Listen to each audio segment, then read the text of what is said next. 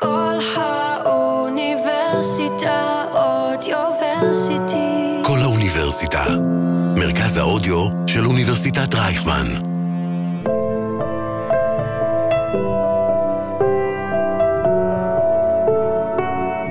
אנחנו היום ביום העשירי למלחמה, והיום בחמוצים נשאל...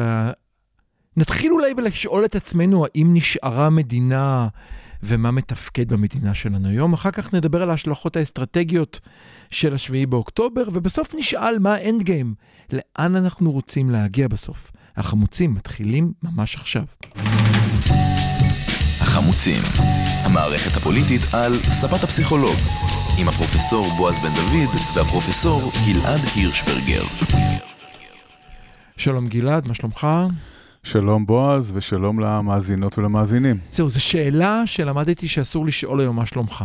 זה ממש בעיה, או אולי חייבים כן, לשאול. אנשים נותנים תשובות ארוכות לשאלה הזאת. אולי, אולי זה דווקא, אתה יודע מה, בוא, בוא, בוא נהיה רגע פסיכולוגים, אולי זה דווקא טוב שאנשים יכולים לענות תשובות, אבל אה, מה שלומך זה נהייתה שאלה משמעותית. כן, כן, זה לא סתם. אני רוצה אולי להתחיל מאיזשהו disclaimer קצר. בטח, אה, חשוב. אנחנו החמוצים, ואנחנו אה, לא ידועים ככאלה שמרימים את המורל בימי שגרה, וגם בימי חירום. אנחנו לא ממש מרימים את המורל. אז, אז מי שמחפש אה, תוכנית רדיו שתגרום לו לנעימי ולהרגיש יותר טוב, אה, יכול להיות שזה לא המקום. מי שמחפש אה, ניתוח אה, נוקב, שבו אנחנו ניגע בכל הנושאים שקשה לגעת בהם, אבל שצריך לגעת בהם, אז יישארו עמנו. אני, אני ארשה לעצמי לחלוק עליך.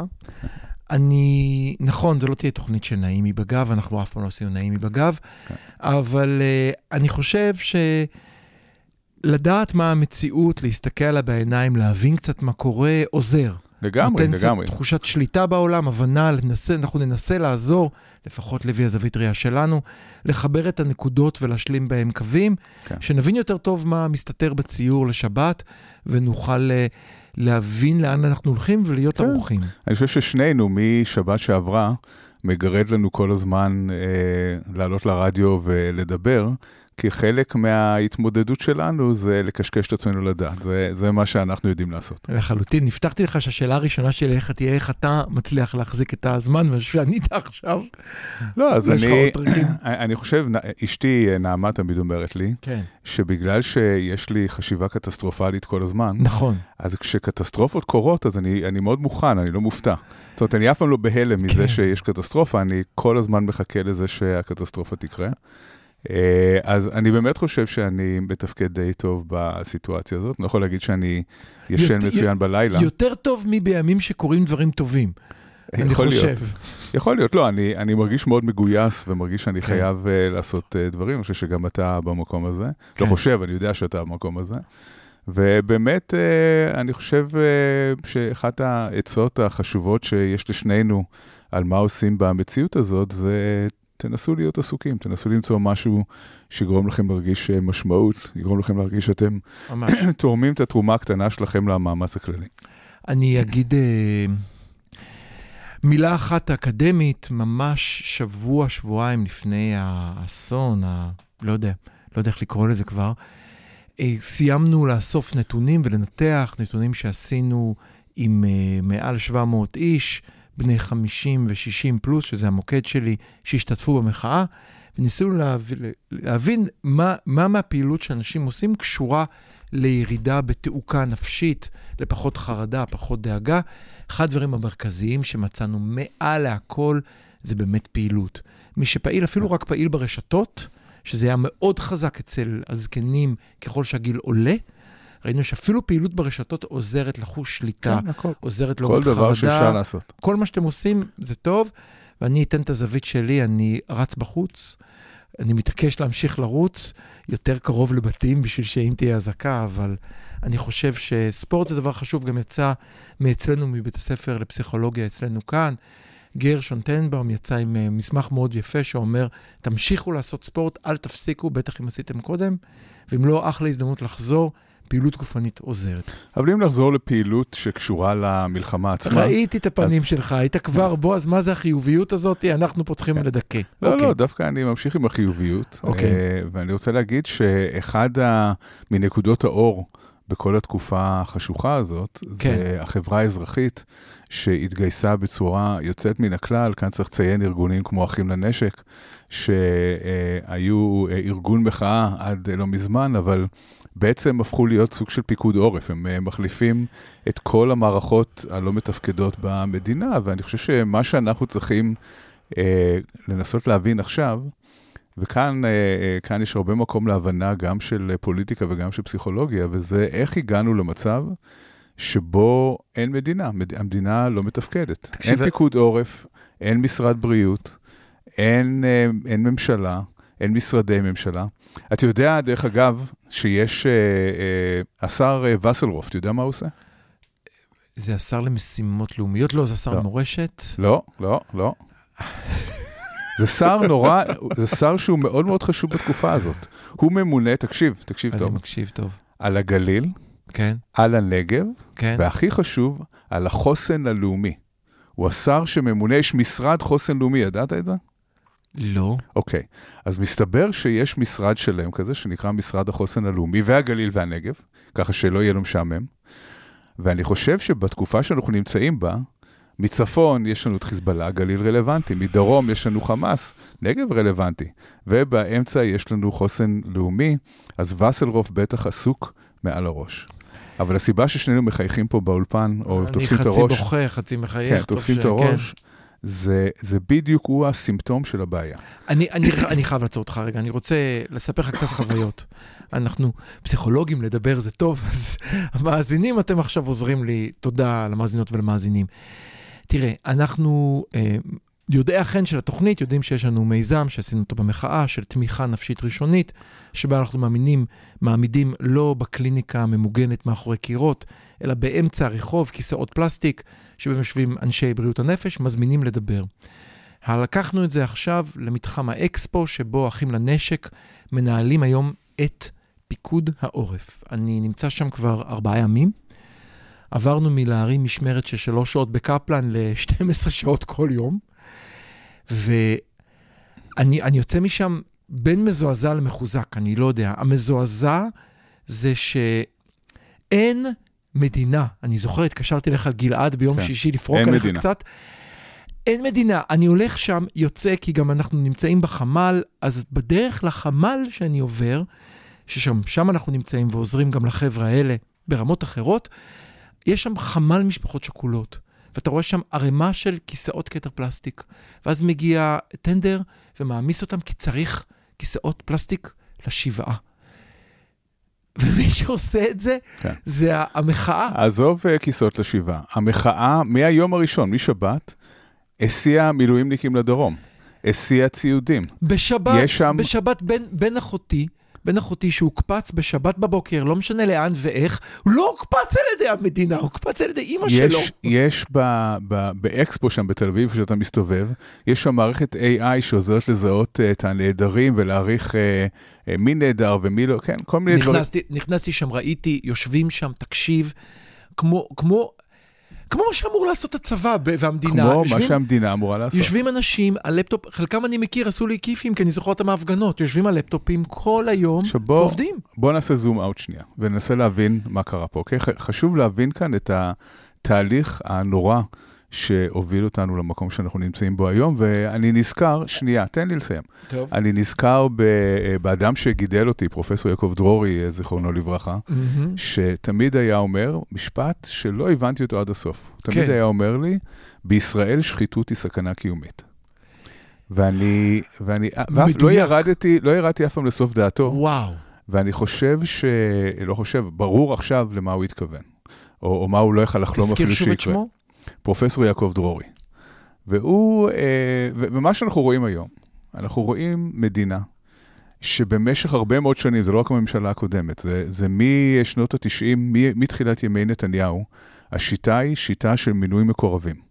ממנים מקורבים, ממנים מלחכי פנחה, מלח... ממנים אנשים שנאמנים לשליט ולא למדינה.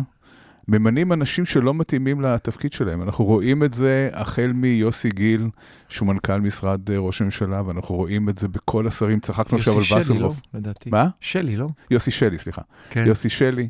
אה, אנחנו רואים את זה אה, בכל משרדי הממשלה, אנחנו רואים שאנשים הכי לא מתאימים מקבלים תפקידים שהם לא, אנחנו רואים את זה בזה ששר האוצר שלנו, סמוטריץ', הוא אדם שאין לו מושג ירוק בכלכלה. אבל אתה יודע מה, מה משגע? אתה הדברים רואה, האלה... אתה רואה איך החברה האזרחית... עזוב שנייה את החברה האזרחית, לא, תקשיב לא, שנייה. לא, לא. אני אומר לעצמי, לא, אם כל אחד חשוב מהם להבין- היה שר, המדינה היום הייתה נראית אחרת. חשוב להבין עד הסוף את העניין הזה. לך על זה.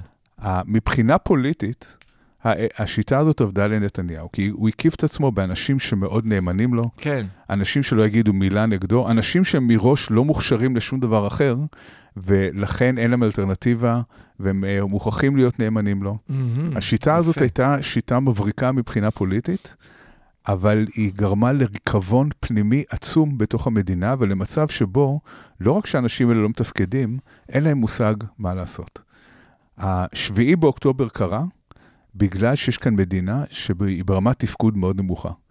לא רק שהשביעי באוקטובר קרה בגלל זה, גם כל מה שקרה אחר כך. איפה, איפה משרד הרווחה? איפה משרד הבריאות? איפה כל השירות הסוציאלי והנפשי וה... אני, אני רוצה בנקודה הזאת שנייה, לגעת. כל הדברים האלה לא מתפקדים מסיבה, יש סיבה שהם לא מתפקדים, בוודאי. ואנחנו צריכים להבין שמנהל תקין הוא לא פריבילגיה. מנהל תקין במדינה כמו ישראל הוא הכרח אם אנחנו רוצים לשרוד פה.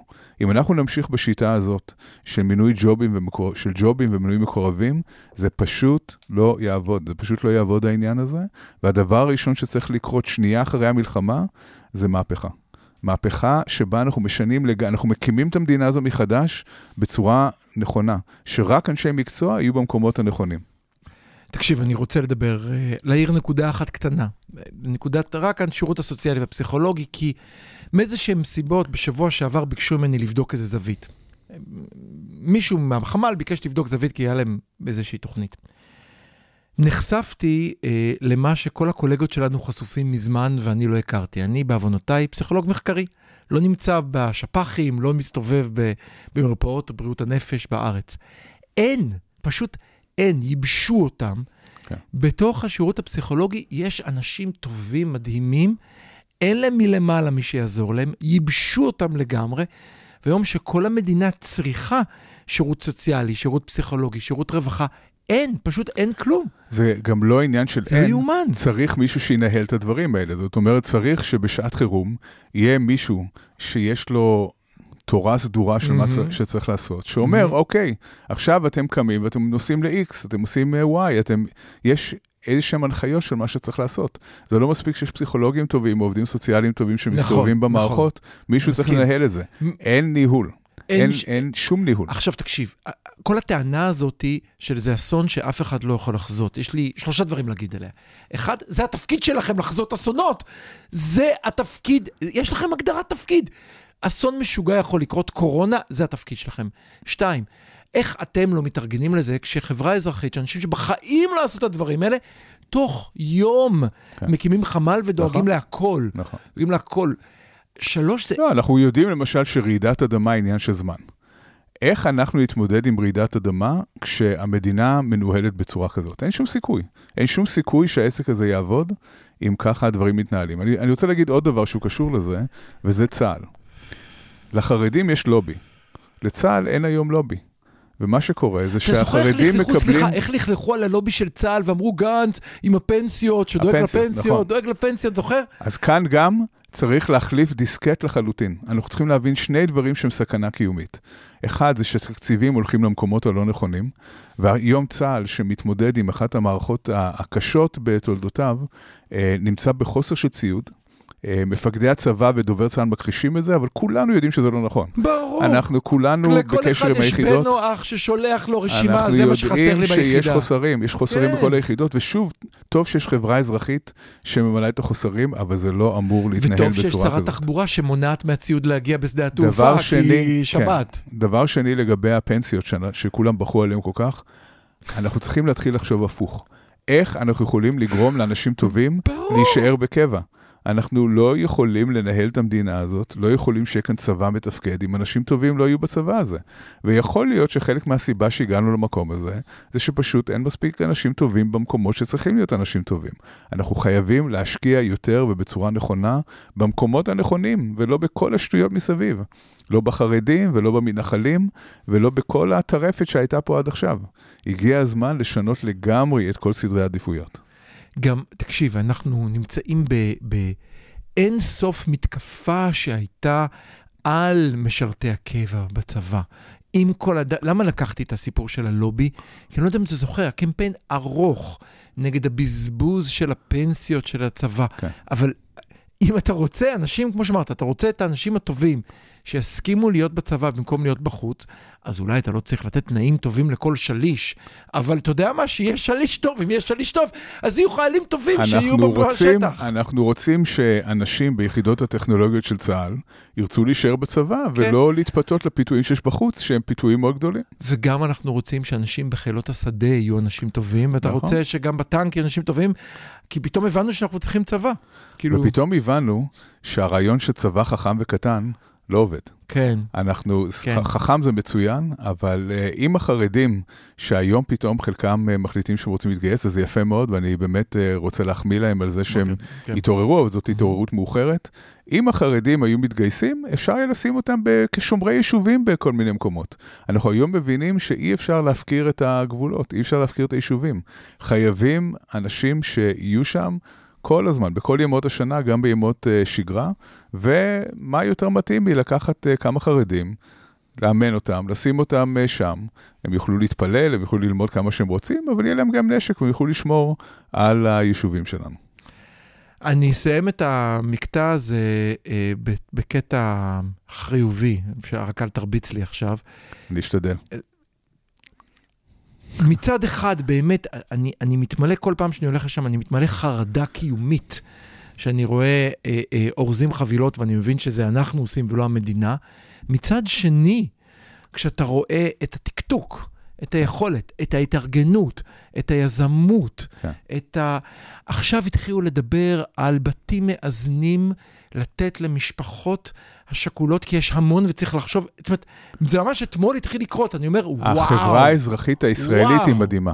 זה, זה נקודת האור. החב... האזרחים בישראל מצילים את המדינה. מה שמציל את המדינה הזאת שוב ושוב, זה שיש אנשים שברגע שהם שמעו על מה שקרה בשבת שעברה, עלו על מדים ורצו דרומה. יש אנשים שישר אה, נתנו למשפחות בדרום כל מה שהם אה, היו צריכים. יש אנשים שמספקים ציוד לצבא ותורמים. יש כאן מערכת אדירה של אזרחים שאף אחד לא דרש מהם כלום, שעושים הכל, וזה מצוין, אבל זה לא יכול להחליף את המדינה. או, ואני חושב שזאת הנקודה. אנחנו כל הזמן חיינו במשחק שאומר, אנחנו מדינת סטארט-אפ, מדינת הייטק, אז נכון שיש שחיתות בכל פינה, אבל אנחנו יכולים לחיות עם זה, כי יש לנו את המיסים ויש לנו את ההייטק והכול בסדר. ואני חושב שה... זאת גם הייתה תפיסה לגבי הגבול עם עזה. התפיסה קרסה. יש גבול מאוד, uh, מאוד מתוחכם, נכון, עם מצלמות, ואמצעי הזנה, וחיישנים, וכל זה. כן, זאת אומרת, חשבו שהגורם האנושי כאן פחות חשוב, ובסוף uh, כמה טנדרים עם... Uh, עם טרוריסטים, הצליחו להכניע את זה. זה לא שהגורם האנושי, אני חושב, לפחות בהבנתי, זה ההייטק כתחליף למערכת מסודרת. זאת אומרת, אני בטוח שכל התצפניות וכל האלה שם, באמת מדובר בחיילות ספק. מדהימות, נכון. ואני מכיר מהיכרות אישית שהולכים לשם אנשים מדהימים. אבל כשהמערכת לא מנוהלת, אתה לא יכול להסתפק בהייטק. הניהול כאן הוא קריטי, אבל צריך גם boots on the ground. זאת אומרת, כן. אין ספק שצריכים גם אנשים בשטח, מה כן. לעשות? בכל אחד מהיישובים האלה אה, היה צריך יותר אנשים חמושים שיוכלו להתמודד עם הסיפור הזה. מי כמונו מכירים אה, קולגה שלנו ש... במקום להיות פרופסור לפסיכולוגיה, יושב היום ומפטרל עם האוטו סביב היישוב שלו. כן. אנחנו נחתוך את הקטע הזה ומיד נמשיך. אה, יישארו איתנו, והפעם גלעד ידבר על השלכות אסטרטגיות של 7 לאוקטובר. אל תלכו, כבר חוזרים. כל האוניברסיטה אודיוורסיטי. כל האוניברסיטה. מרכז האודיו של אוניברסיטת רייכמן.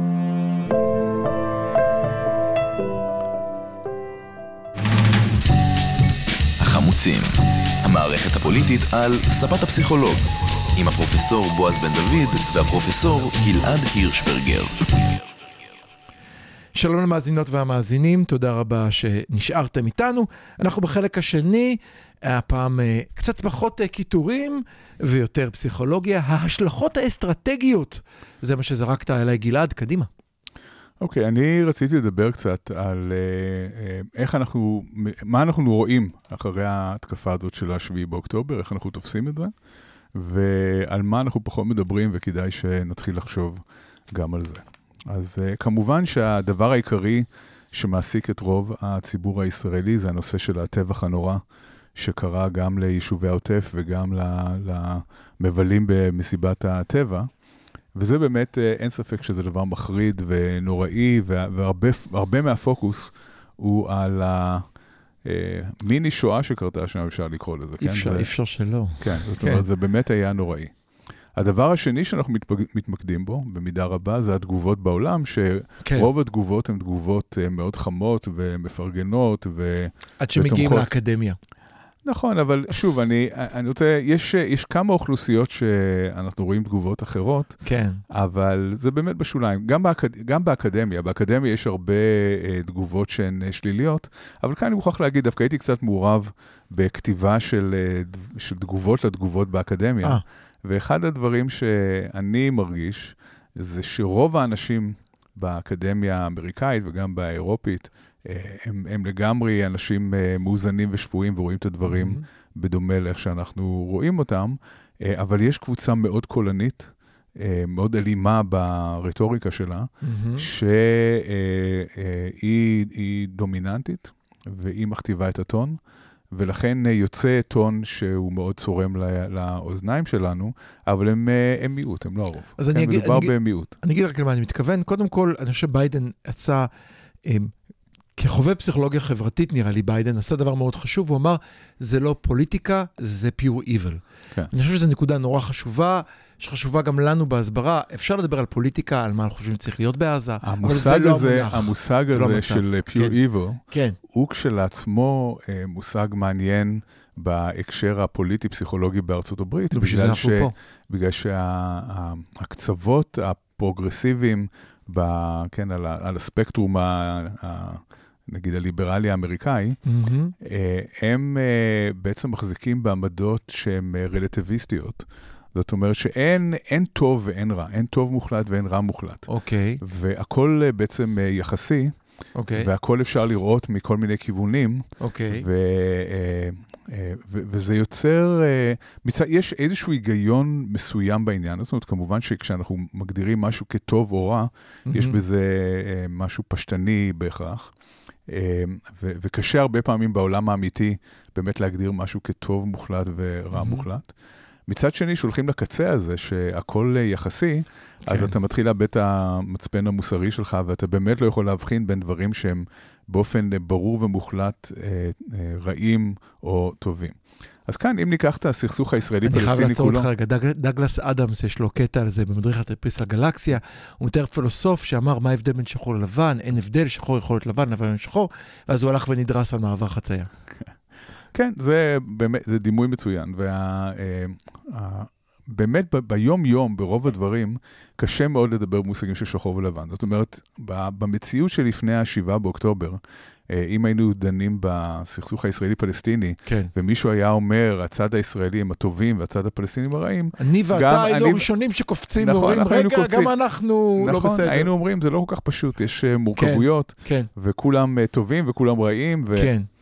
אפשר לדבר על יחסיות, אפשר לדבר, אבל בסופו נכון. של דבר, כן. זאת אומרת, הדברים הם יחסיים. Mm-hmm. אחרי ה-7 באוקטובר אה, נפל דבר. זאת אומרת, אה, מה שקרה שם, באמת, הטבח הנוראי, Uh, המעשה הזוועה, שלא לא צריך אפילו לחזור עליהם. שום תיאורים גרפיים, עשה טובה, נכון, אני שומר על עצמי. כולנו, ש... לא, אנחנו שמענו אותם וראינו אותם, ואין טעם לחזור עליהם. כן. אי אפשר, אף אדם סביר לא יכול לתאר את, ה, את המעשים האלה כ, כרלטיביסטים באיזשהו אופן, או כ... אה, טובים באיזשהו mm-hmm. עולם, אה, חוץ מכמה קבוצות מאוד קיצוניות. זאת אומרת, Black Lives Matter, בסניף שיקגו של Black Lives Matter, ישר אימץ לוגו שרואים רחפן עם דגל פלסטין. כן, אה, שהוא, אה, כן, זה, זה, ואנשים בהפגנה בלונדון אאוץ'. לבשו אה, אה, חולצות שהיה להם את הרחפן עם הדגל. זאת אומרת, זה הפך כן. להיות מין אה, סמל כזה. אוקיי, אבל כאן בוא נחזור שוב לראייה יותר אסטרטגית. סמל דוד מול גוליית, הם כאילו, אני מבין את הרעיון, כאילו אנחנו הגוליית וזה הדוד הקטן שמנצח רק כשמתעלמים ממה הוא עשה שנייה אחרי שהרחפן נחת. כן, אז, אז, אז כאן בדיוק העניין. זאת אומרת, אני בהחלט אוי, יכול אוי. להבין את העניין של קבוצת אה, מיעוט שנמצאת אה, תחת אה, אה, סגר, אה, מצור ברצועת עזה, אה, מתקוממת נגד הכיבוש. אפשר, לה, יש רמה מסוימת של סימפתיה לעניין הזה, עד כמובן המעשים המחרידים שנעשו בשבעה באוקטובר. אבל כן. כאן, בוא, בוא נחשוב על זה, נצא כרגע מאיפה שאנחנו, נצא מעצמנו ומהזווית טוב. הישראלית שלנו, טוב, וננסה להבין מה... השלכות אסטרטגיות. כן. אוקיי. אז, אז עם כל ה- הנעים היא בזה שהעולם עכשיו נמצא לצידנו, יש עם זה בעיה. והבעיה היא שהמעמד של ישראל בעולם נפגע בצורה אנושה, נפגע בצורה מאוד קשה. זה מאוד מעניין, כן. אני רוצה, אני מסכים איתך ואני רוצה רגע לעשות את זה קצת יותר קונטרסט. לכאורה יגידו אנשים, אין טוב מלהיות קורבן, אנחנו חוזרים להיות הקורבן, נכון? תמיד אתה רוצה בסכסוך להיות הקורבן, המסכן שתקפו אותו וצריך להגן עליו, למה המעמד שלנו ירד? הקורבן זוכה להרבה אמפתיה וסימפתיה, וזה עושה מאוד נעים, אבל להיות קורבן בשכונה הזאת, ובכלל בעולם, זה לא בדיוק. רעיון כזה טוב. בדיוק. ומי וכאן, ניסח את זה הכי טוב? נו. מי תמיד מנסח את זה הכי טוב? חבר שלך, דונלד אה, משה טראמפ, אנחנו קוראים לו דונלד בן אה, פייסי טראמפ. מה הוא אמר על ישראל? הם they have to get their shit together, הם צריכים להתאפס על עצמם, מה כן. נכון. זה השטות הזאת? התגובה של טראמפ זה אולי התגובה הבוטה ביותר לבעיה שאנחנו נמצאים בה, אבל אה, חשוב לשים לב אליה, בגלל שזו באמת תגובה שמייצגת את השינוי במעמד של ישראל. אנחנו צריכים לזכור שישראל זכתה למעמד אה, שיש לה היום בעולם, הרבה בזכות מלחמת ששת הימים. זאת אומרת, במלחמת ששת הימים, עד מלחמת ששת הימים היינו מין... אה, נעבך. כן, יהודי נעבך, מדינה צולעת כזאת על כרי תרנגולת שבקושי... יש אה, להם פוטנציאל, אבל חמודים. כן. כן, ו- ובאמת עוררנו סימפתיה. מלחמת אה, ששת הימים גרמה לזה שאנשים אמרו, וואו, יש כאן מעצמה. כן. כן. יש כאן, ומעצמה צריך לשים לב אליה, צריך להתייחס אליה, צריך... מפעל הטקסטיל בדימונה גם עזר לזה לא מעט. כן, לגמרי. מה שקרה בשביעי באוקטובר, יש לו כמה השלכות. קודם כל צריך להבין שכל הבריתות, כל הסכמי השלום שיש לישראל עם מדינות ערב, מבוססות כמעט אך ורק על הכוח, לא, לא כמעט, אך ורק על הכוח של ישראל ולא על שום דבר אחר. הן לא מבוססות על זה שמצרים אוהבת את ישראל באופן מיוחד, או שירדן אוהבת את לא, ישראל, לא, לא. או שבמדינות המפרץ התאהבו בישראל, או, או שסעודיה. אני אפילו חושב שיש איזה פרופסור גימל הירשברגר שטוען שכל שלום נובע מ... נכון, מזה, תכף לא? נגיע לזה, אבל, כן. אבל אם ניקח למשל את השלום עם מצרים, אה, אנואר סאדאת בספר זיכרונות שלו, הוא כותב בצורה מאוד אה, ישירה וכנה על, על, על השלום. הוא אומר, הסיבה שעשיתי שלום עם ישראל, זה כן. שהגעתי למסקנה שלא ניתן להביס את ישראל בדור הזה, הוא ממש כותב בדור הזה, הוא אומר, יכול להיות שבעתיד התנאים ישתנו, וזה ישנה את, את אופי היחסים בין מצרים לבין ישראל. זאת אומרת, אנואר סאדאת מודה שם בפה מלא, שיכול להיות שאם בעתיד ישראל תיחלש, אה, השלום הזה יישקל מחדש. אה, כמובן שהשלום עם ירדן נובע מאותו הדבר. כמובן שהשלום עם המפרציות ועם סעודיה נובע מאותו הדבר. ברגע שישראל נתפסת... אנ- אנחנו פלוס הברית, ברור שזה חלק מהעניין. כן. כשישראל נתפסת כ... אני כרגע שם... זה נכון שאנחנו עם הברית, אבל תכף כן. נתייחס לנקודה האמריקאית. אוקיי. כשישראל נתפסת כחלשה, זה עושה רעש בעולם הערבי. זה עושה רעש בעולם הערבי לא רק... זה מוציא בגלל- אותם פראייריות. לא, לא, רגע, רגע, רגע. לא? זה עושה רעש לא רק בגלל שהמדינות עצמן אה, עושות אה, חושבים, אה, רגע, אנחנו באמת צריכים בריטים מהמדינה הזו שהיא כל כך חלשה, אבל בעיקר בגלל שההמונים הערבים משולהבים מהתבוסה הישראלית, ואנחנו מבינים את זה הרבה בתור זה שהם חוגגים על הדם ותומכים בטבח שנעשה בנו, אבל זה לא בהכרח רק זה. זה לא בהכרח זה וזה לא בהכרח רק זה. אוקיי. זה הרבה בגלל אה, איזושהי תחושה שהנה הישראל הזאת שכולם אמרו שהיא בלתי מנוצחת ושצריך להשלים עם קיומה, מהמם. הנה תראו, אולי לא צריך להשלים עם קיומה. אחד הדברים שהכי מעוררים קונפליקטים בין קבוצות, זה התקווה להביס את הצד השני. ו- והפוך, אחד הדברים שפותרים קונפליקטים, זה איזשהו תסכול עמוק כן. מהיכולת להביס את הצד השני. זאת אומרת, ברגע שצד אחד אומר, אין שום סיכוי להביס את הצד השני, מהמם. אז הוא אומר, טוב, אין, אין מה לעשות, טוב, אנחנו נצטרך אה, למצוא איזושהי דרך לחיות איתם. אבל אם יש תקווה להביס את הצד השני, וכמובן שאם היה אה, איזשהו סרגל כזה, אה, מד, מד כזה של אה, כמה תקווה יש בעולם הערבי להביס את ישראל, אז, Mm. אז היום ה, ה, זה עיקם את המחט לגמרי מה שקרה ב-7 באוקטובר. כן? זאת אומרת, התקווה נוסקת, וזה מסוכן לישראל. הדבר השני, אם ניקח מעגלים רחבים יותר, אירופה, ארה"ב, נכון שכולם נרתמים לסייע לנו כרגע, אבל זה לא בהכרח טוב לנו.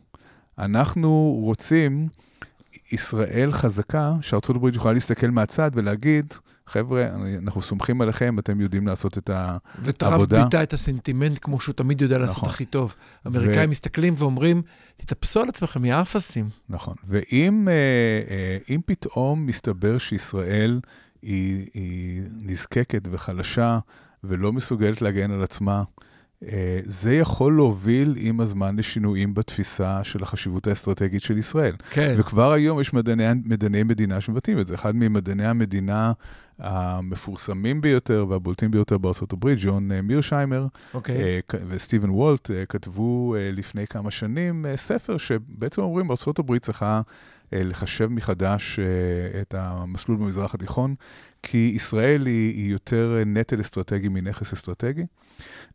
והדברים אה, שאירעו בשבוע שעבר, בשבת שעברה, אוקיי. יכולים בהחלט לתרום לתפיסה הזאת. אז ה- אנחנו אה, צריכים להבין גם את המשמעויות האלה. העובדה שצה"ל נמצא במצב שהוא נמצא בו ככל הנראה, אהה. אנחנו נראה מה, מה יקרה בשבועות הקרובים, אבל לפחות מנקודת המבט כרגע, ואני מצטער אם אני עושה דמורליזציה, אבל לא, לא. חייבים דבר. להגיד את הדברים אה, כמו שהם. אנחנו מחברים את הנקודות, ה- כן. אה, יש כאן, אה, אה, יש כאן משהו שהוא מעבר רק ל- לשנייה הזאת בזמן שאנחנו נמצאים בה מול עזה, יש כאן אה, משמעויות אסטרטגיות ארוכות טווח לגבי אה, ישראל. אני, אני רוצה לעצור אותך שנייה אחת בנקודה הזאת. אמ, אם אנחנו רואים את מתקפת החמאס כמצטיירת בכל העולם, כי הנה הקטנים החלשים האלה הצליחו להראות לישראל הגדולה שאפשר, אז אני מתחיל לחשוב על המדינות שכן חתמו איתנו על הסכם. לא, לא על החדשות. התחלתי לזרוק את זה קודם. אולי הן עכשיו אומרות לעצמם, כמובן בהגזמה, איזה פראייריות יצאנו שסגרנו הסכם עם הלוזר. אתה רוצה לראות נכון? אתה סוגר לא הסכם ש... הווינר, לא עם אני לא הלוזר. חושב שהם אה, יחשבו ככה. כי הסכם השלום אה, אה, עם ישראל תרם רבות לכל אחת מהמדינות. דבר על הסכמי אברהם עכשיו. גם הסכמי אברהם. זאת אומרת. צריך, צריך עוד דבר להבין לגבי הסכמים. הרבה פעמים אנחנו משתמשים ברטוריקה של סוף הסכסוך, אה, שלום אה, תמידי, כל מיני דברים מהסוג הזה. אוקיי, אה, זאת רטוריקה שהיא מטעה בעיקר ומבלבלת אותנו. אוקיי. אין הסכם שהוא לתמיד. כל ההסכמים הם זמניים בהגדרה. זאת אומרת שהסכם אברהם תרם רבות למדינות המפרץ שמלכתחילה לא היו בסכסוך איתנו, נכון. ואין גם סיבה שמשהו ישתנה שם. מהמם. אבל הכל הפיך, זאת אומרת, אין שום דבר שהוא לא הפיך. כל עוד האינטרס קיים, ההסכם יישאר, וכשהאינטרס מהמם. לא קיים, ההסכם אה, לא יהיה קיים. אבל אה, אם אה, נסתכל על הדינמיקה שבין ישראל, אה, איראן ואיפה מדינות המפרץ נמצאות, מהמם. אז כל הזמן יש איזשהו מתח שם של מה הדבר הנכון לעשות, לעמוד מול איראן, או אה, יותר להתפשר עם איראן. זאת אומרת, גם סעודיה נמצאת במתח הזה, סעודיה נמצאת אוקיי. באיזשהו משא ומתן עם איראן נכון, כל הזמן. נכון, אבל משחקת את שני המגרשים, כן, נכון. אז, אז ברגע שישראל חלשה, ואם ארה"ב גם חלשה, אז, אה, איראן יש, איראן פתאום נראית אופציה. אז איראן פתאום נראית אה, כמו אופציה שהיא יותר טובה מאשר כן. להיות איתה בעימות. כן, אולי אבל עדיף. כאן, אבל כאן צריך uh, לומר שהמעשה, קודם כל הנאום המדהים של ביידן ושליחת uh, uh, נושאות כן. הקרב, נושאות המטוסים, וגם הבריטים שלחו נושאת מטוסים. אני רוצה רגע להישאר בנקודה האמריקאית. שנייה, אני רק רוצה לסיים כן. את המשפט. זה, אה, זה מאוד משמעותי, כי זה מהווה, כן. זה מהווה הרתעה. זה כן מהווה איזשהו בלנס לצד השני, שיכול להיות שהיה צריך לקרות בכל מקרה, גם אם ישראל הייתה יותר חזקה, אבל אל מול העובדה שאנחנו בנקודת אה, שפל בעוצמה שאנחנו מקרינים, כן. אה, כן. זה, זה תורם לנו לטווח הקצר ויכול לפגוע בטווח הארוך. אז אני רוצה להגיד שני דברים לארה"ב. אחד, ו... אחד להגיד ושני לשאול. אז לומר, אני חושב שקרה משהו נורא מעניין. הנאום שכולנו חיכינו לו, נאום השתו מים, יהיה בסדר, אני איתכם, של מלחמת המפרץ, לא הגיע מראש ממשלה, לא הגיע מהנשיא שלנו, לא הגיע משר הביטחון, לא הגיע מישראל וסרהוף, שר החוסן הלאומי, הגיע מנשיא ארצות הברית. זה היה נאום שצפיתי בו שלוש פעמים, לא בשביל ללמוד לקראת התוכנית, אלא בשביל להירגע. כן. כי היה בו את יש, כל אה, הדברים הנכונים. היו שני נאומים כאלה בשבוע נכון. האחרון, אחד של אה, נשיא ארה"ב באמת, והשני של ראש עיריית ניו יורק, אתה של מתכוון? ראש עיריית ניו יורק. שטבע משפט, מדהים, מדהים. הוא טבע משפט שאני אני, כן, אני, We are not okay. אני משתמש בו כל הזמן. כן. אותי, אתה בסדר? אמרתי, אני מצטט לכם, אנחנו לא בסדר, כן. וזה המצב, עכשיו אנחנו כן, ננצח. אבל לא, זה היה, זה היה. נאום אה, מרטין כן. לותר קינגי, ממש. ממש, האיש... אבל אני... למה אני, לנו אין מנהיגים כאלה? לא. זאת השאלה. קודם כל, זה נורא מעניין שה... זה, זה, זה כמעט מטאפורי. אנחנו חשים ביטחון בקיומנו מחר, ואני ואתה לא עולים על סירה וחותרים עם ילדינו ב, מאחורנית, בזכות ה, אותם אה, שייטות שהגיעו לפה אמריקאיות, ומי שמרגיע אותנו פסיכולוגית זה ביידן שאומר, אני איתכם. זאת אומרת, גם במטאפורי וגם במציאות, אנחנו רואים שמי שמגן עלינו בסוף זה לא דונלד בן משה טראמפ, אלא ביידן הסנילי, הזקן, החלש, השמאלני. עוכר ישראל. עוכר ישראל. כן.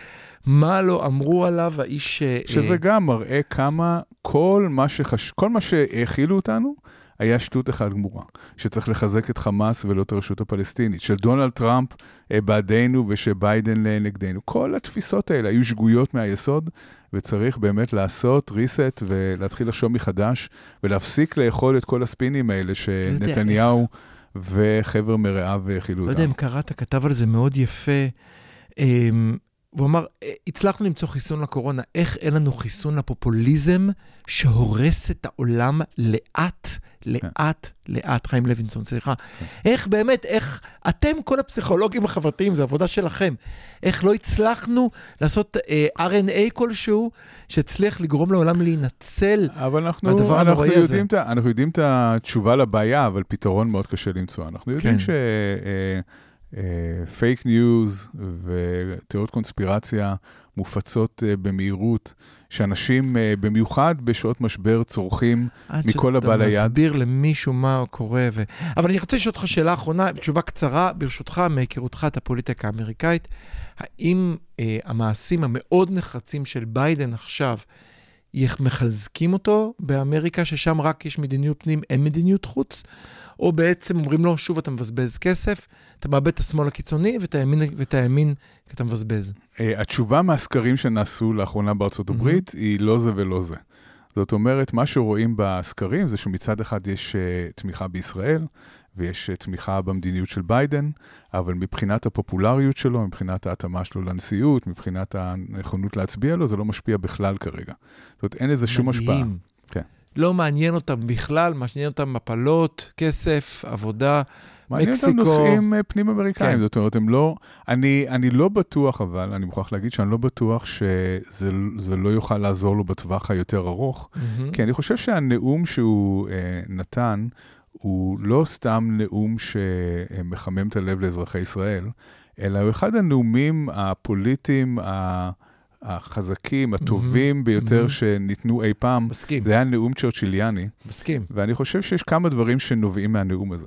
אה, קודם כל, הוא נראה אה, הכי לא סנילי בעולם. הוא נראה הוא נראה- מנהיג. כן, הוא נראה כמו מנהיג, ורואים שהוא מדבר מדם ליבו ולא מטלפרומפטר. כן, ורואים שהדברים אה, חשובים לו, ורואים את הנחישות שלו, כן. ויש שם אה, אה, איום מפורש כלפי איראן, הדונט הזה שהוא חוזר ואומר. וגם רואים את זה שהוא בן אדם, כי הוא ישר מזכיר את זה שהוא יודע מה זה אבל ומה זה לאבד ילד. יש לו את המשחק הזה שהוא כל כן. הזמן משחק, כן. לא, גם, יש שם את הסיפור עם גולד, יש הרבה דברים מאוד יפים, כן. אבל מבחינת הציבור האמריקאי, זאת אומרת, אם זה מה מישהו... שאני חושב. זה ברור מישהו- שלא יודע מי זה לא גולדה. אכפת לו מגולד, אבל אם הציבור האמריקאי שתוהה האם האדם ה- הבן 80 ומשהו הזה כשיר להמשיך להיות נשיא, הברית, כן. אולי הוא באמת סנילי, אולי מה שטראמפ, כן, אולי fake news הזה הוא נכון, אז הוא רואה את הנאום הזה והוא אומר לו, אין סיכוי. זה, כאן מדובר כאן במנהיג אמיתי, אה, נחוש, חזק, אה, עם עוצמה, עם, אה, עם ערכים מאוד ברורים. זה, כן, זה, זה לדעתי, גלעד, אם הוא, הלוואי. אם הוא יפמפם את, כן. ה, את הנאום הזה, וקטעים ממנו, אני חושב שזה כן יכול, כרגע לא רואים את זה בסקרים, אני חושב שאני מאמין שזה כן יכול לעזור. הלוואי, כי אם זה, אם טראמפ הולך לקחת את ארה"ב אחרי מה שראינו עכשיו, כדאי ללמוד לחתור, אבל אנחנו עדיין עם ביידן, אנחנו לא בקטע של דמורליזציה ששלמה קרעי לא יאסור אותנו, אנחנו חוזרים... אה, יכול להיות שכל התוכנית הזו לא חוקית אגב. אולי מכאן אנחנו הולכים לכלא. כן.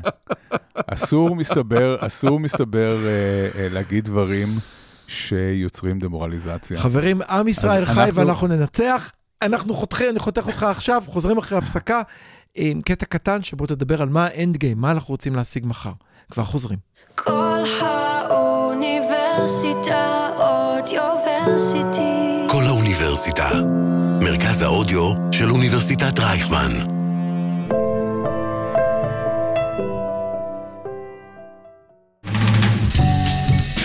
החמוצים, המערכת הפוליטית על ספת הפסיכולוג, עם הפרופסור בועז בן דוד והפרופסור גלעד הירשברגר. תודה שחזרתם אלינו, אנחנו בחלק האחרון, ועכשיו אנחנו ננסה להיות באמת קרים ומנותחים. אה, גלעד רוצה לשאול, לאן אנחנו רוצים להגיע? האנד גיים שלך זה עוד שנה, עוד עשר, עוד עשרים? לא, אני מדבר על הטווח הארוך, בלי לציין אה, אוקיי. זאת תאריך אומרת, לא... אני, אני, אתה לא מדבר על סוף המלחמה, אתה מדבר לא, על, לא, לא, על שש. אחרי. אני, אוקיי. אני, מדבר, אני רוצה דווקא לדבר על מה שאני ואתה כל הזמן אה, אה, מכוונים אליו כן. ומאמינים בו, מהמם. ואנחנו צריכים לעשות הערכה מחדש לעניין הזה, וזה פתרון שתי מדינות. כן. מה ההיתכנות, זאת אומרת, הנה עוד הסבירות, קונספציה שצריך לחשוב עליה. חייבים לחשוב על זה. אני, כן. אתה יודע, אני, אני מבקש מאחרים לשנות את החשיבה שלהם. נכון. אנחנו לא יכולים להתעלם מתפיסות שלנו שדורשות אה, איזשהו קיול, לפחות כן. אם לא שינוי כן, רדיקלי כן, בה. מסכים. אני חושב שאין אדם בישראל היום שלא מבין שפתרון שתי מדינות בעת הנוכחית הוא בלתי אפשרי. אנחנו לא יכולים uh, לסגת מאגדה ולהקים שם מדינת חמאס. זה, אני אומר את זה בתור איש שמאל שמאמין. ב, שנגד ההתנחלויות ומאמין בפשרה טריטוריאלית וחושב שצריך לסגת, ומאמין בהיפרדות, וכן, אמרתי את כל הדברים האלה כאן בתוכנית עשרות פעמים. בלי סוף. וכאן uh, צריך לבוא ולומר שכרגע, אבל אני רוצה לשים קו מתחת לכרגע, אוקיי. כרגע, בטווח הנראה לעין, מהמם. אין היתכנות לפתרון הזה. אבל, אבל, וכאן יש אבל מאוד גדול, תסביר לי, את ה... בוא תסביר את הרישה של דבריך. תסביר. כן, תראה, אני חושב שעד היום מהמם. אה, הבנו, ש... הבנו כמה דברים. ידענו שחמאס אויב מסוכן, כן. הבנו שעם חמאס אין אה, פשרות, כן. אה, הבנו שחמאס אה, מעוניין אה, להשמיד את ישראל. אנחנו גם יודעים שחמאס מתחזק בגדה. כן. אנחנו גם יודעים שאחרי ש... אה, שאבו מאזן אה, כן, יעבור לעולם שכולו טוב, אה, יש סיכוי יותר מסביר שתהיה, או, או יש סיכוי, בוא נגיד, בלי, בלי להעריך כרגע סיכויים, אבל יש מהמם. סיכוי לא קטן שחמאס ישתלט גם על הגדה, אה, ובכל מקרה יש סיכוי שתהיה הקצנה בהנהגה הפלסטינית ב- מהמם. בגדה. אתה חושב? אה, כן. כן. אני, אני גם, אה, ויש אה, יש עוד כמה דברים, יש עוד כמה דברים שאנחנו ידענו וכמה דברים שטעינו בהם. מהמם. אחד הדברים, למשל, שהרבה מאוד אנשים טענו ואמרו, אה, וגם אני ביניהם, אני מוכרח להגיד, ו- וזה הסתבר כטעות, זה שיש אה, אה, קשר בין, בין תנאי החיים, בין המציאות הכלכלית והחברתית בגדה והרצועה ולבין רף האלימות. זאת אומרת, חלק מהמדיניות הישראלית במשך כל השנים הייתה אה, לתת היתרים לפלסטינים מעזה לבוא ולעבוד בישראל. כן. אה, וככל שהיה יותר שקט, הגדילו את מספר ההיתרים, מתוך מחשבה שככל שיותר אה, מי פלסטינים יבואו... ששבע ושמח. כן, ו- והיו, אני מוכרח להגיד שהיו פרשנים שאני לא אוהב אותם, שהם uh, קיצוניים יותר, שאמרו, כן. חבר'ה, אתם לא מבינים את הראש שלהם. זה לא עובד ככה, כן? הם לא, הם, זה, מה שמעניין אותם, הם, הם אנשים דתיים, פונדמנטליסטים, הם מסתכלים על העולם בצורה אחרת. לא אכפת להם מחיי הרגע, ולא אכפת להם גם למות, ולא אכפת להם אם ימותו הרבה זה- עזתים. זה דברים שאנחנו הם- אמרנו בזמנו על האחים היהודים, אני מזכיר לך. כן, אז תראה, יש דמיון מסוים. אם כן. כי האחים היהודים הרבה יותר מתונים, צריך לומר את זה. כן. וה, אה, והאנשים האלה, אם, אם יהיה להם אה, יותר או פחות אה, דברים חומריים, זה, זה לא מה שמעניין אותם. וגם אם העם שלהם יסבול יותר או פחות, Mm-hmm. זה לא מעניין אותם. אז, אז טעינו לגבי העניין הזה. אממה, צריך שוב לחזור ולהגיד שהסיבה שהגענו עד הלום, זה בגלל שחיזקנו, גידלנו את המפלצת הזאת שנקראת חמאס, כן. חשבון הרשות הפלסטינית. כן. אחד הדברים שאני יכול להגיד בצורה מאוד ברורה וחד משמעית, ובזה. זה, בזה אני לא חוזר בי, מהמם. זה שלא כל הפלסטינים חמאס. יש אה, רוב של חמאס ב... שתומכים בחמאס בעזה, ויש רוב כרגע גם בגדה מהמם. שתומכים בחמאס, אבל זה לא תמיד היה ככה, וזה לא מצב קבוע. זה פועל יוצא של החלשת הרשות הפלסטינית והפיכת הרשות הפלסטינית למין רשות משת"פית, כן. שהמטרה שלה היא רק לעצור uh, טרוריסטים, אהה. אה, וחיזוק חמאס. וכמו שזה הלך לכיוון הזה, דעת קהל יכולה להשתנות גם לכיוון השני. יש לא מעט פלסטינים שכן רוצים, גם אם חמאס רוצה להפוך את כולם לשהידים, יש לא מעט פלסטינים שלא רוצים להפוך לשהידים, ושכן רוצים חיים יותר נורמליים, ושכן Mhm. מוכנים אה, להתפשר. אה, הם כרגע לא בעמדת אה, כוח, Mhm. וכרגע הם לא רוב, ולכן אין לנו אפשרות להגיע לאיזשהו הסכם אה, כרגע. אבל כאן חייבים גם לומר, כמו שאנחנו לא יכולים כרגע להקים מדינת טרור ביהודה ושומרון, ככה אנחנו גם לא יכולים לשלוט במיליוני אה, פלסטינים בכוח זהו, אני לנצח. רציתי, רציתי לשאול אותך את השאלה. אוקיי, אתה אומר, נכון, אתה אומר אנחנו- משהו שאני עוד לא מעכל אותו, כי איכשהו לי עדיין יש איזה חלום כזה שאפשר לשים גדר, לנעול אותה ושיהיה לי שקט. שמנו, בועז, נעלנו ולא היה לא שקט. תוכל, לא תוכל לשים גדר ושיהיה שמנו, לך שקט. נעלנו ולא היה שקט. אנחנו כבר, את אוקיי. זה ניסינו, זה, זה לא עבד.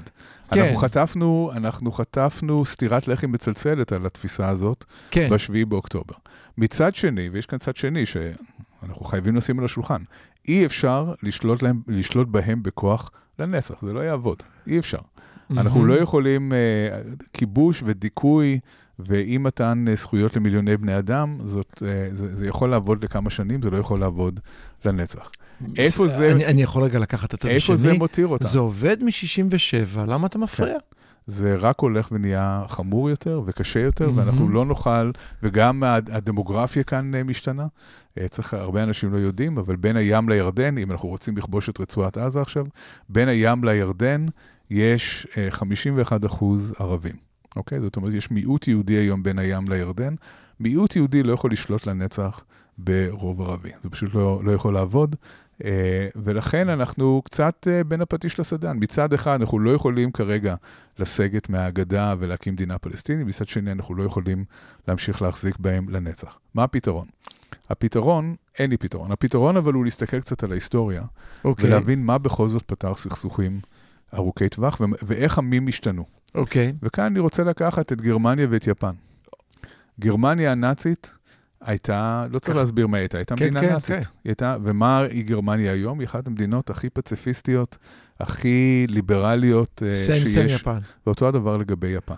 מה התהליך שגרם לטרנספורמציה הזאת? האמת, האמת ביפן זה אפילו יותר קיצוני.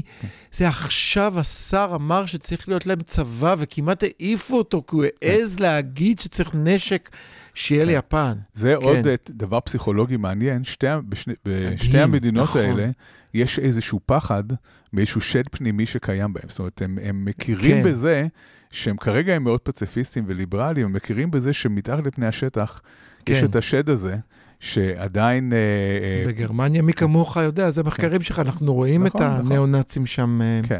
כן. אז, אז, אז איך הם הגיעו למצב הזה? אהה. הם הגיעו, הטרנספורמציה קרתה אחרי תבוסה מוחלטת. זאת אומרת, אנחנו כאן צריכים להבין, ואני רוצה שוב להרחיק אותנו מהרגע שאנחנו נמצאים בו, ולהסתכל על זה קצת מנקודת, מנקודה רחוקה יותר.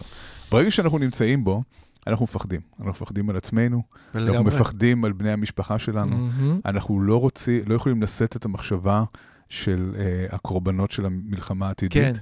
אבל אם אנחנו מסתכלים קצת ממעוף הציפור ההיסטורי, וחושבים על הנקודה שבה ישראל נמצאת, ואיך היא תצליח לשרוד במרחב הזה לאורך זמן, מהמם. אנחנו חייבים להסיר את האיום הזה. אנחנו לא יכולים לחיות עם חמאס לידינו, אנחנו לא יכולים לחיות עם חיזבאללה לידינו. זה אלה שתי ישויות, ואפילו לא עם איראן לידינו. זאת אומרת, אנחנו צריכים אה, להגיע למצב שבו דרך תבוסה תקרה טרנספורמציה של האוכלוסיות האלה. כשאם אמרתי מקודם, שכל עוד יש מעניין. תקווה להביס את ישראל, כן. אז העולם הערבי יהיה יותר ויותר נגדנו, מהמם. אז אנחנו צריכים להפוך את, ה, את העניין הזה. אנחנו צריכים לגרום לזה שיהיה ברור שאין דרך להביס את ישראל. שיהיה ברור שאין שום סיכוי לנצח את המדינה הזאת, ורק דרך התסכול הזה, שיכול לקחת הרבה זמן, יכול לצמוח באמת מצב של אה, שלום אמיתי ושקט, גם עם הפלסטינים שיבינו, אוקיי, נצטרך להת- להתפשר על חלק, כי אנחנו לא יכולים לקבל את הכל. כרגע, אני הולך לערוך סקר אה, בקרב הפלסטינים אה, בקרוב, אבל אני מנחש שכרגע יש עלייה בתחושה שאפשר לשחרר את פלסטין. ואם יש עלייה בתחושה שאפשר לשחרר את פלסטין, אז, לא, אז אין שלום, אין שום סיכוי בכלל להגיע איתם לאיזשהו הסכם. אנחנו חוזרים אל התיאוריה של גלעד, שלום עושים בין מיואשים. נכון, שלום עושים בין מיואשים. אנחנו, אנחנו uh, מבינים, ואנחנו נצטרך להבין יותר ויותר, שאנחנו לא זהו, נוכל רוצה להגיד לך להביס, שגם אנחנו צריכים להתייאש לא, מהתקווה אנחנו- אנחנו להיות לא יכולים כאן, אה, להביס- לשלוט על הכל. אנחנו לא יכולים להביס את הפלסטינים. הפלסטינים פה להישאר, הם תמיד יהיו כאן, ואין שום דבר לא, שאפשר לעשות אני אומר, גם נגד אנחנו זה. צריכים להתייאש מהתקווה, אה, שאיך אמר אה, רוטמן? שנער יהודי יוכל לצעוד בביתך בעזה ובחברון. אנחנו צריכים לצאת, כן. לצאת מהראש הזה. מהראש של נכון. התנחלות בכל גוש קטיף.